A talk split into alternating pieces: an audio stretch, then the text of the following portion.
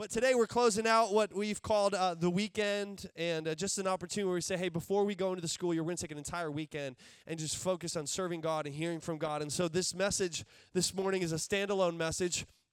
We just finished up a series on Jonah last week, but this message is, is really talking about a weekend like this. Uh, today, I, w- I want to talk about priorities. Just one word. I want to talk about priorities. And, and where are our priorities going into this school year? This is a great reset weekend. That's why it's very intentional on the calendar when we put this, because there's something about saying, hold on, hold on, I'm going to go into a reset. Because some of y'all, you fell off the wagon hard this summer, okay? You've been snacking every night. Uh, you, are you're, you're not in your same routines. You've been on some vacations, uh, and, and that's amazing. I, I love it. Come on, we need to travel, we need to rest, but you've fallen off some rhythms. And maybe even it's gone as far as there's been some priorities that have been missed. Um, uh, Pastor Brandon Cormier was our guest speaker on Friday night, and this guy, he is, um, he's like a chiseled Greek god. I'm just going to tell you. I mean, this guy, uh, t- his body is a temple. He takes care of it, and he works out four to five times a week doing CrossFit. Okay, and uh, if you've ever, how many guys done a CrossFit workout before? This is a part of your life. Very few of you. Um, that's because it's no fun at all. Like this, it's no fun. Not at all. And so I had this idea of we're going to host Pastor Brandon well. We're going to take care of him. He likes to work out. When he's traveling, he wants to keep his rhythm. So I, I, I reached out to a friend of mine that uh, was an old student of mine, and he's a trainer now in downtown Minneapolis. And it was right by the hotel where his gym is. And I'm like, hey, can we do a workout. Can you plan a CrossFit workout? And I was like, well, if I'm the host, like I should probably go. Like I should do this. And so yesterday morning, I left my house at 5:45 in the morning to go do a CrossFit workout and I realized just how far off the wagon I am when it comes to physical fitness. Okay? The, the, the workout he had planned has you working out. You don't stop doing things for 40 minutes for 40 minutes. I mean, I saw tunnel vision. Like, you know, you know in like Looney Tunes how the screen drops into a circle? I was seeing that for about 30 of the 40 minutes. I mean, I, I was dizzy, I'm delusional, I'm sore, and and I mean, it was agony. It was pure agony. And and and then after that, um, I, I come I come to serve day, and that's when I ran into the wet mulch. So that's why I'm complaining about that. I'm like, no, God, I got nothing left. Like, oh man, scrape the bottom of the barrel. And uh, so if you're wondering if I look like I'm walking weird, it's because I'm in a lot of pain, you guys. I'm I'm really I'm really in a lot of pain. But it was awesome uh, seeing that. And, and, but it challenged me. I just I realized I'm like, hey, I I have no excuse getting back into the rhythm, right? I drop my kids off at a school that's five minutes from a gym we have a membership to, right? How many know there's no excuse to go right to that gym three times this week and find out those priorities going into the year? But I think one of the realities is we have to understand that the God that we serve, he actually really values order. So he's ordered creation there's seasons, there's days, there's hours, there's minutes. He, there's an order to his creation, and there's supposed to be order to our life. One of the biggest ways we can tell, am I in a healthy season or an unhealthy season, is is there a sense of order? Is there any sense of order at all? In, in Paul, the, the Apostle Paul, when he was writing to a church like ours in Corinthians, he put it this way He said, For God is not a God of disorder, but of peace.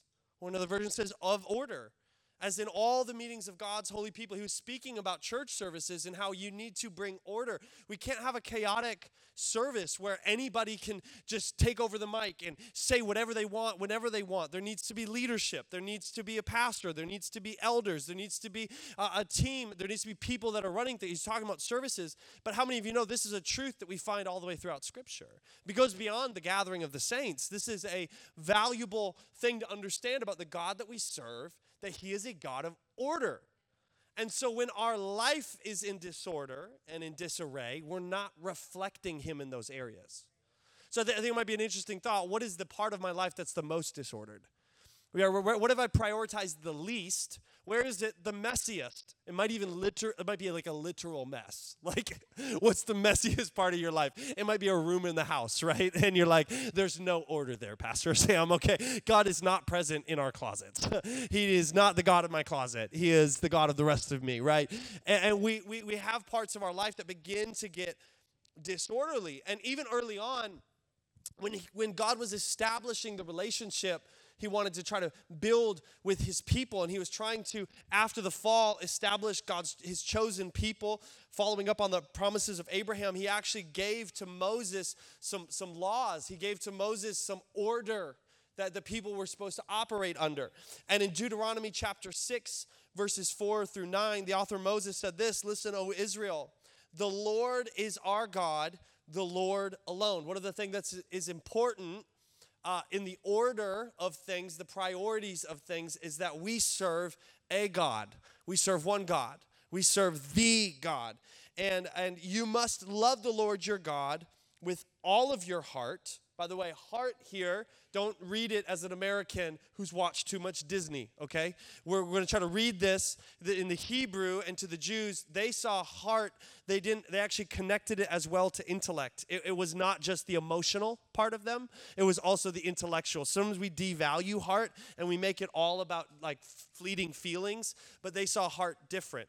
Um, and all of your soul and all of your strength strength. They would use these different um, analogies to say hey i'm going to use body parts to show like hey that strength would also uh, accompany what the work that you do the things that i do that the, I, I need to be strong in my work. I need to bring god into that. My soul is the eternal part of me that, that needs to connect with him. And you must commit yourselves wholeheartedly to these commands that i'm giving you today. Repeat them again and again to your children.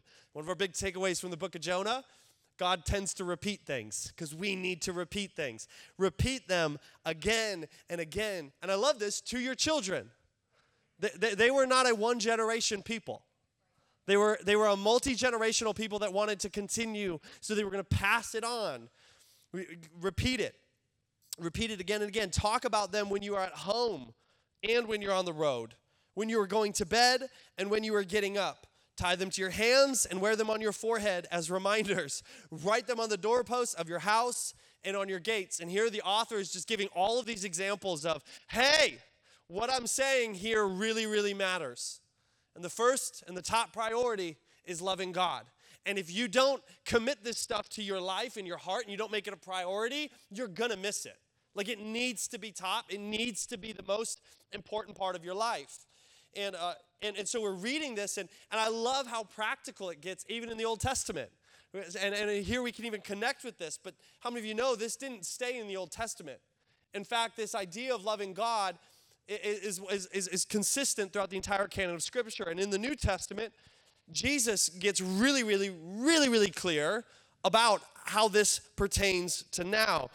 And an expert in religious law in Matthew chapter 22 tried to trap Jesus with this question. He said, Teacher, which is the most important commandment in the law of Moses? He was referring to Deuteronomy, he was referring to these laws. Which one is the most important commandment? Because at this time, they're, they're thinking, oh, we're going to trap him. Because how could you even begin to prioritize the different laws? They're all, they want to say, hey, they're all the most important. And Jesus confidently replies, you must love the Lord your God with all your heart, with all your soul, with all your mind, or your might, your strength. And he said, and then he adds on to it. So he goes, that's the most important, plain and simple. I'm gonna, I'm gonna, I'm gonna give you a prioritization moment. Love God first. That's it. Love him first. And then the second is equally important. Love your neighbor as your, love your neighbor as your and here he's connect, he's not just so at first he was quoting Deuteronomy chapter 6 and then here he's directly quoting Leviticus 19:18. He's not even adding anything. He, he's pulling from scripture. He's saying, "Hey, I'm going to quote scripture and I'm going to give you everything, the entire law and all the demands of the prophets are based on these two commandments." And that's actually really we always talk about the law, but they also really valued the words of the prophets. And so here he's saying, hey, actually, the law and the prophets, all of it, everything you've been building your life on. And you have to understand something too. We love to devalue the Old Testament. Did you know that Jesus did not devalue the Old Testament? He quoted it all the time, he built his life on it. And it's, it's so valuable, it's so important because Jesus understood the Old Testament was building up to him. He says, all of it can be summed up. They're going to be based on these two commandments. Everything has to be built from these things. So if you think about what are the, supposed to be the priorities of my life, you cannot prioritize your life correctly as a Christian without Matthew chapter 22. You're doing it wrong if you don't start there. If we don't take Deuteronomy chapter 6, if we don't read Leviticus 19, that, this is where it starts. This is a message and a command of prioritization. And, and the reality is that I, I believe this that if your priorities get out of whack, we actually get to a place we miss the kingdom of God. We miss what He's doing on the earth. We get out of alignment with what he's trying to do. I don't just want to like pretend at some Christian life. I actually want to bring the kingdom of heaven on earth. I want to see Jesus move in power. I want to see people saved. I want to activate faith. I want miracles. I want things to happen, and I want to be a part of that story. I want to be used. And so for me, my priorities are going to be a big part of that. Where do I put my time? Where do I put my effort? Where does it go? Who has my heart? Who really has my heart? And so many of us, at times, we let our lives get out of order. And that valuing this loving of God with our whole self seems impossible. Why is the illustration, both Jesus and Moses, they talk about using these different parts of the body, and sometimes we get super literal and go, this means this and that. What they're describing is your whole self. What do you need to get away from that? The, the, don't, don't talk about the arm and the right. We do that with the armor of God too. We act like that's the only way. Do you know Paul actually writes about armor of God two different times and he doesn't use the exact same list? It's not the list that's important. It's the it's the visual that they're trying to paint. It's an illustration, right? And so loving God with our whole self, every part of us. That's what the, the heart of this is supposed to be. At the, at the core of this message is do you love God with all of you? With every part of your life? With every part, with the work that you do. Do you love God with the way you raise your family? Are you loving God first? Does He have the first of your finances? Does He have the first of your time? Is He first? That's the question. And that's the question we're supposed to ask every single day.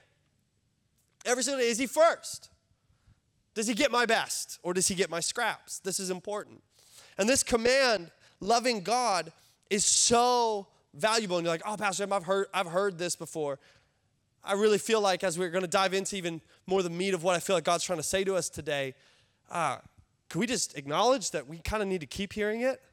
Like, can we just all admit, like, I need this reminder, like, a lot? Like, I really, really need help with this because this is hard because we're busy and things are going on. And loving God and doing that first is actually really, really challenging. And I think it's important I, I, sometimes we've just kind of created this catchphrase of love God and love people, and we've said it so much that we almost think that it's like the message I did on grace and truth 100% of both. It's not. Jesus put these in order. It's not love God and love people simultaneously, it's love God first. It's love God first.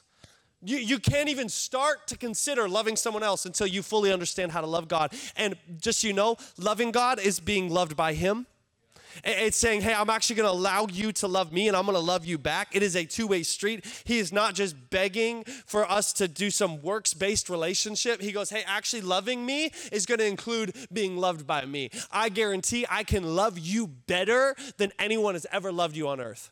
I promise you that the lack of love that you're feeling right now in this season, I've got that covered if you would just let me in. Loving me looks like letting me love you. Let me in. Let me love you. Let me care for you. Let me help you. If you'd put me first, I'd give you wisdom before you made a mess out of everything. Like, just let me just talk to me first.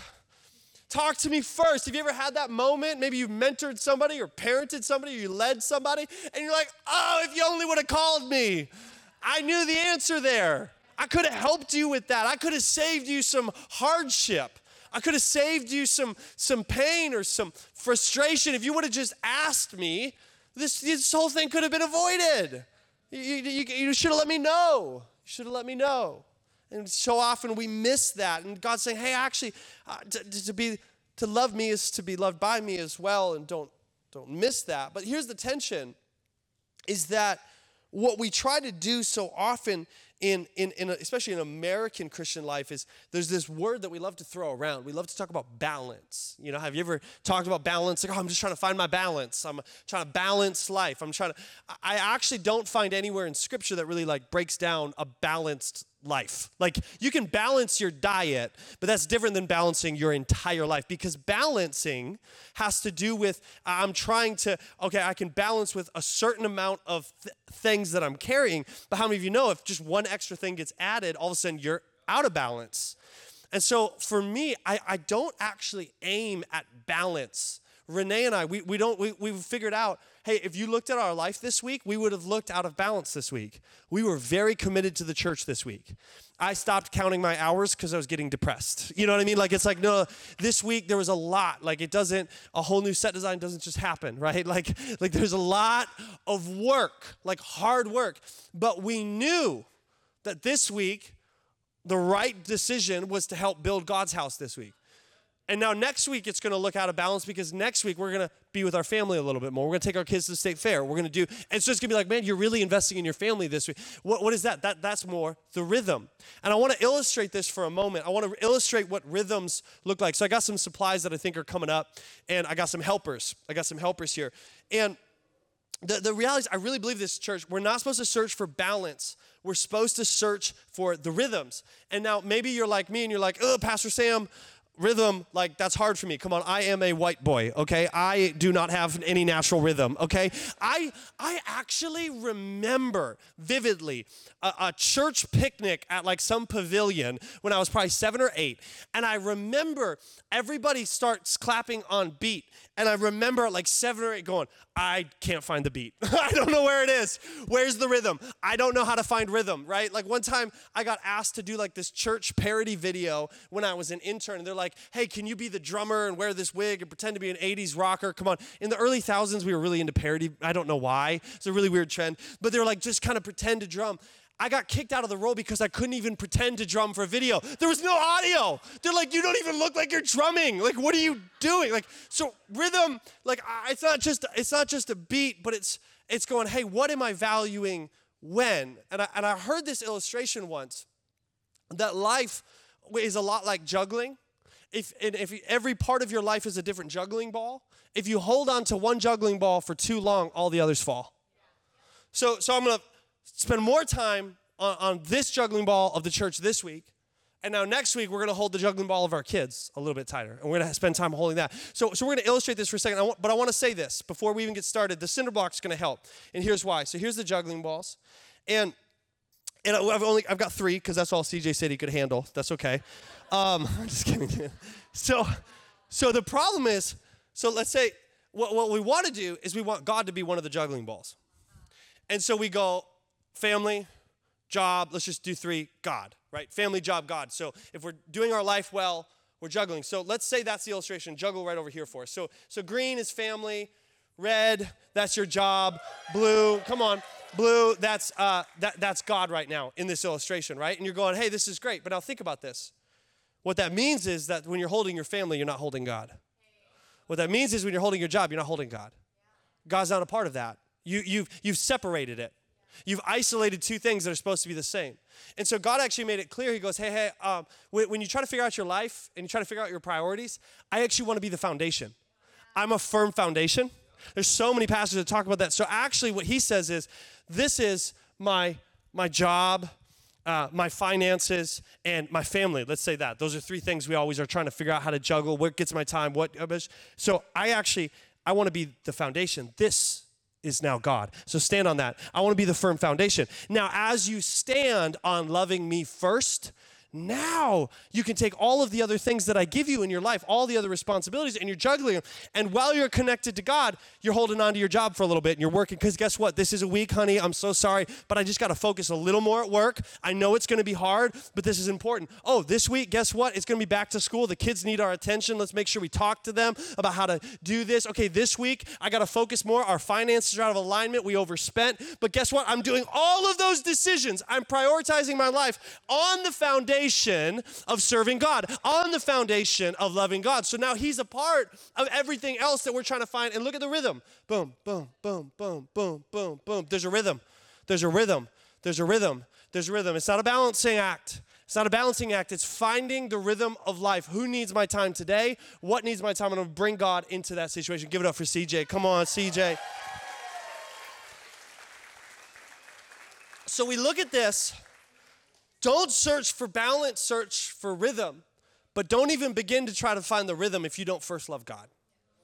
If you don't first love God, it's gotta be, it's gotta start there. It's gotta be the first priority. It's gotta be the thing.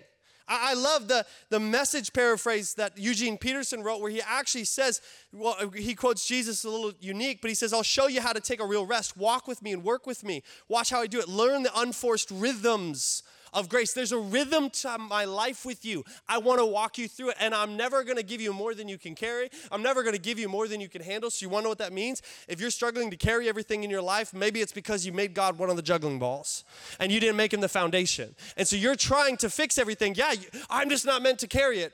Is that the right question? Or if you just not, you're not trying to carry it from the right place of, and the right foundation? You see what I'm saying? You reshape the question, ask it a little bit differently. We got to find the rhythms. And then Jesus goes on to say, as you prioritize your life, in one case, I want you, I want you to love God first. I want you to have this foundation. But then, as you build out those other parts of your life, your family, your finances, your work, the things you put your hands to, your home, your house, all of this, it's really important for me that you love your neighbor as yourself. Does it say instead of you? Does it say uh, in, in replacement of you, loving yourself? Does Jesus say it's evil to take care of yourself? Does Jesus say it's evil to buy that new house? Does Jesus say it's evil to get that promotion? Does he say it's evil to move? No, no, he doesn't. He just says, while you stand on the firm foundation of loving God, I also want you to love everyone at the level with which you love yourself. So, so I don't want it to get disproportionate. I don't want you to be a person who's overly sacrificial and be slowly becoming bitter and jaded and angry at the, the world around them because you don't take care of yourself. Right now, we're in this like self care, self love movement. And I'm so sorry, but we've overswung the pendulum because now self has become far of far greater value than our neighbor. But Jesus says, "Hey, I actually want you to eat, I want you to put both at the same level." So so if at any point you're obsessively caring for yourself and you're not being generous, you're out of alignment with me. Or if at any point you're obsessively serving and you're burning out and you're burning the candle at both ends and you can't get a break and you're exhausted, that's also, guess what? So sorry. Over serving is sin. It's sin. It's evil. Over serving. All of a sudden, guess what? Then we become Martha. We become Martha. How many know the story of Mary and Martha? Two sisters, one story. And, and this moment, it's this one, this is the most challenging story for me. I don't like this one. I actually, I, I can't read it. You wanna know why? I didn't put it in my notes because I didn't want to talk about it. But now I feel like the Holy Spirit's leading me to talk about it. So it's not up on the screens. I don't like this story. Wanna know why? Because I'm always Martha. I love hard work. I'm more comfortable working than any other place on the planet.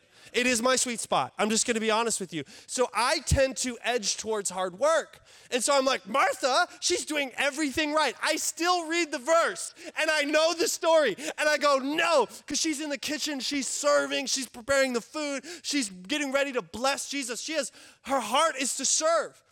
But Jesus understands the pace. He understands the pace and the prioritization. They were building a ministry. Mary and Martha were a big part of his ministry. And, and, and they would have been grinding. Jesus ran his team hard. They pushed. They would often want to rest, but people would chase them down and needed to be ministered to. They were hard workers. And this is a moment where Jesus is trying to rally with the people close to him that he loves. And Martha just can't stop working. The, the work is not evil, but she just can't stop. And Jesus is like, I'm trying to talk to you. Can you just put the pots down? Like, calm down. It's fine. It will clean later. Let's have a moment. I'm trying to build a rhythm into this. And if we don't have the rhythm of stopping and spending time together and listening to me teach and talk and love you and care for you, you're going to miss it. You're going to miss it. So Mary was the one sitting there just listening, just being a part of the room.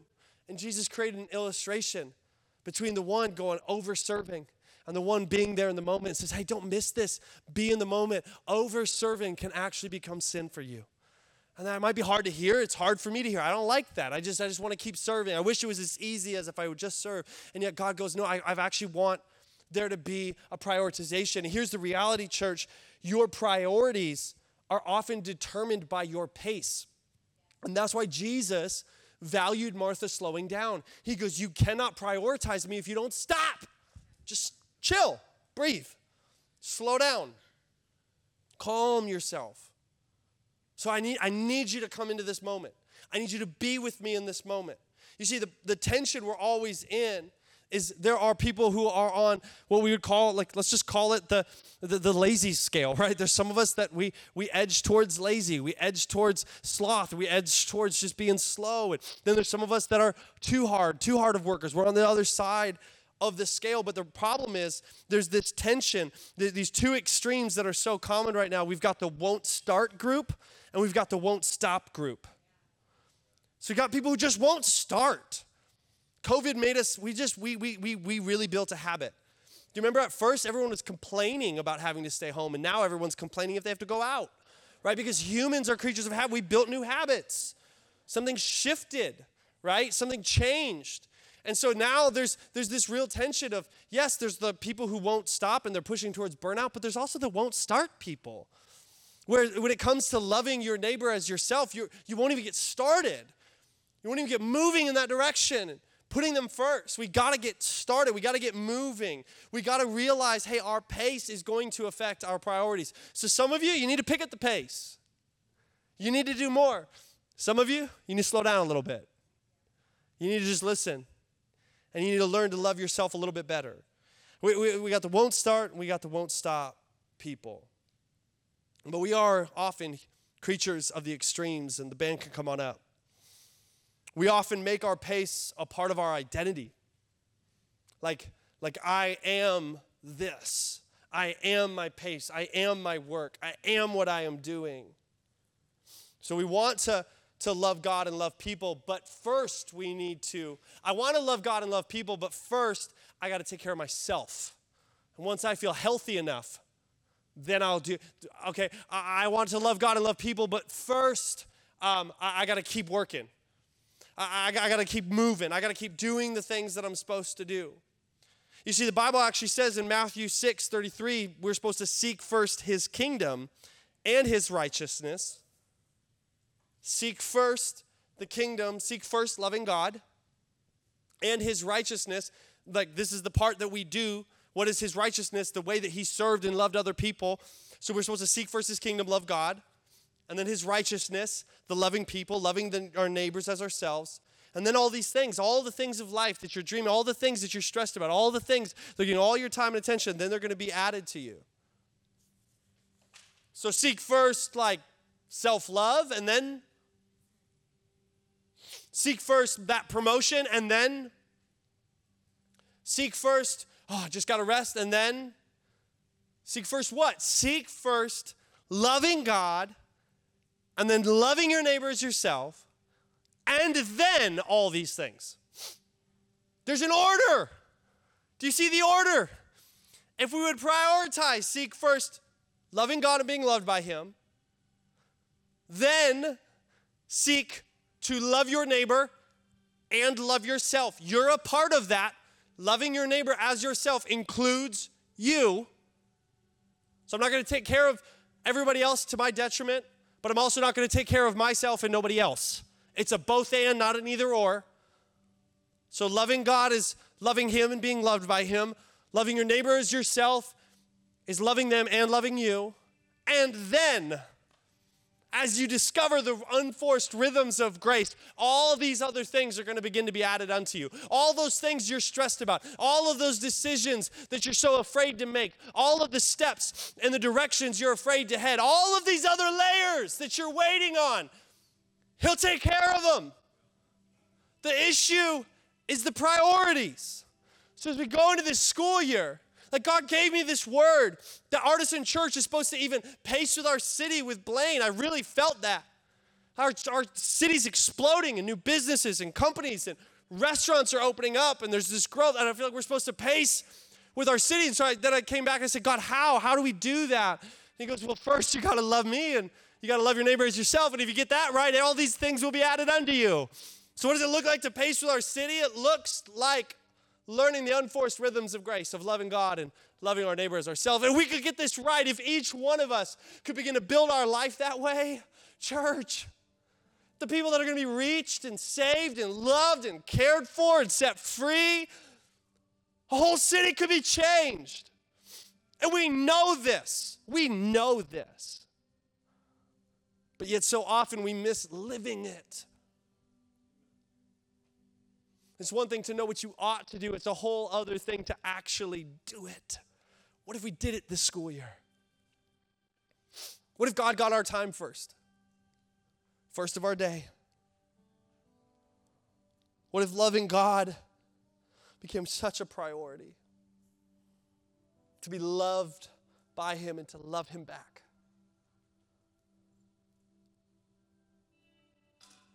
All of a sudden, when we, when we understand loving God, all the other things He asks, they don't feel like such obligations, they feel like blessings. See, the problem is, is people who are outside of the kingdom of God, they see the way we choose to build our life and they see it as restrictions and boundaries and limits. I see it as a blessing. Because God goes, hey, once you understand how to love me and be loved by me, I'm going to begin to transform you by the renewal of your mind. You're not going to want those things anymore. And, you're going to see that I'm protecting you and I'm helping you and I'm bringing the best out in you, that I have the best for you, and that actually the best life you could ever live, the absolute best life possible for you to live on this side of eternity is by following me. The most fun, the most passionate, the most the most intimate, the most life-giving, the most beautiful life possible is by actually truly building everything on really loving me first, being loved by me. And watch as all of these things are getting added unto you. Some of what gets added unto us is hard work, is some discipline, is these things, but all of a sudden you go, you know what, this is a blessing. It's a blessing to build my life this way. We got to get our prioritizations right. We got to love God. How many of you guys realize you cannot love someone without prioritizing them? So, there's three categories we're talking about today. We're talking about loving God, we're talking about loving you, yourself, and we're talking about loving your neighbor. You can't love any of those three without prioritizing them. You can't. So there, there, there's the passionate plea of a preacher trying to motivate us in some way, shape, or form to make a shift. But then there's the really practical sense of like, okay, if if if I'm not prioritizing God, what do I need to change? If I'm not prioritizing myself, what do I need to change? If I'm not prioritizing my neighbor, what do I need to change? How do I get this rhythm? How much attention does each thing need? How do I focus on it? And see, the beautiful thing about loving God is all of a sudden you stop compartmentalizing Him to just 10 minutes in the morning. And you start to actually integrate Him. God wants to be integrated into every aspect of your life. That's why He's the foundation that we build it all from. So when I'm working, I'm loving God, and when I'm serving, I'm loving God. When I'm attending church, I'm loving God. When I'm eating dinner with my family, I'm loving God. When I'm when I'm spending time on the golf course because that's what I needed that week, I'm actually loving God and he can meet me there on the When I'm doing my life and I'm finding the rhythms of my life, I'm loving God in those. And then out of that outpouring, I'm hearing from his wisdom of like, "Hey, I'm not okay. I need to do something for me right now. Oh, actually my wife's not okay. I need to do something for her right now. Oh, actually my kids aren't okay. I need to do something for them." And we cannot carry all the balls at once. They are designed to keep moving. How many of you know that's this, the kids feel this so much? If you're sending kids off to school, we're sending Charlotte off to school for the first time in a week. You, you can only hold on to them a little bit. You got to release them, hold them, release them. It's hard. It's not easy. Like this is tough, but everything in life, it's a, it's a holding and it's a releasing. It's a holding and a releasing. It's a holding and it's a releasing. It's a holding and a releasing. And, and it, we can release with confidence if we hold the thing just right if we hold it just long enough and just right. Well, how do I know what's long enough? Well, you're only going to know if you're standing on God and you're loving Him and letting Him speak to you. None of it is possible unless you stand on the firm foundation that is Christ. You cannot love someone without prioritizing them.